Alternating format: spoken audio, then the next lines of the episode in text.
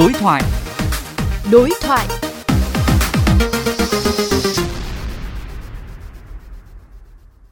Thưa quý vị, Thủ tướng Chính phủ vừa ban hành quyết định số 33 nhằm hỗ trợ thêm đối tượng người lao động và người sử dụng lao động gặp khó khăn do đại dịch COVID-19.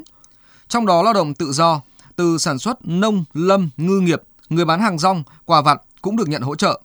Việc mở rộng đối tượng hỗ trợ sẽ góp phần giúp người lao động bớt khó khăn, song liệu có làm tăng rủi ro cho các cân đối vĩ mô và áp lực lạm phát? Phóng viên Quách Đồng đối thoại với tiến sĩ Cấn Văn Lực, thành viên Hội đồng Tư vấn Chính sách Tài chính Tiền tệ Quốc gia về nội dung này. Theo ông, việc mở rộng thêm nhiều đối tượng hỗ trợ theo quyết định mới của Thủ tướng Chính phủ sẽ có tác động như thế nào?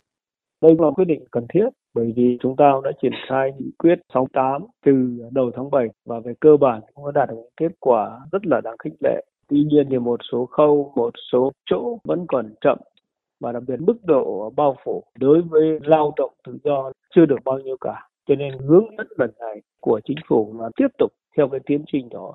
Một mặt là để mở rộng đối tượng hơn cho nó bao phủ nhất là đối tượng lao động tự do. Đến thời điểm hiện nay vẫn còn nhiều người khó khăn.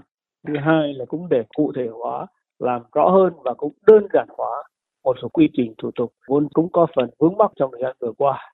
Tôi chỉ mong muốn là những công việc này tiếp tục được triển khai nhanh hơn, quyết liệt hơn nữa và phải ứng dụng công nghệ thông tin nhiều hơn nữa để quá trình triển khai được công khai minh bạch và cũng là chủ trương chuyển đổi số của chúng ta Ông có lo ngại việc đưa ra nhiều nguồn tiền trong thời điểm này có thể gây ra những tác dụng ngược nợ công hoặc là lạm phát tăng cao?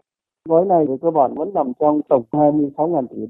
Thứ hai là phần tiền này vẫn còn tương đối nhỏ so với lượng cung tiền của nền kinh tế nên chúng ta cũng không quá là lo lắng về chuyện nó sẽ tăng nợ công hay là tăng thủng ngân sách hay là tăng lạm phát.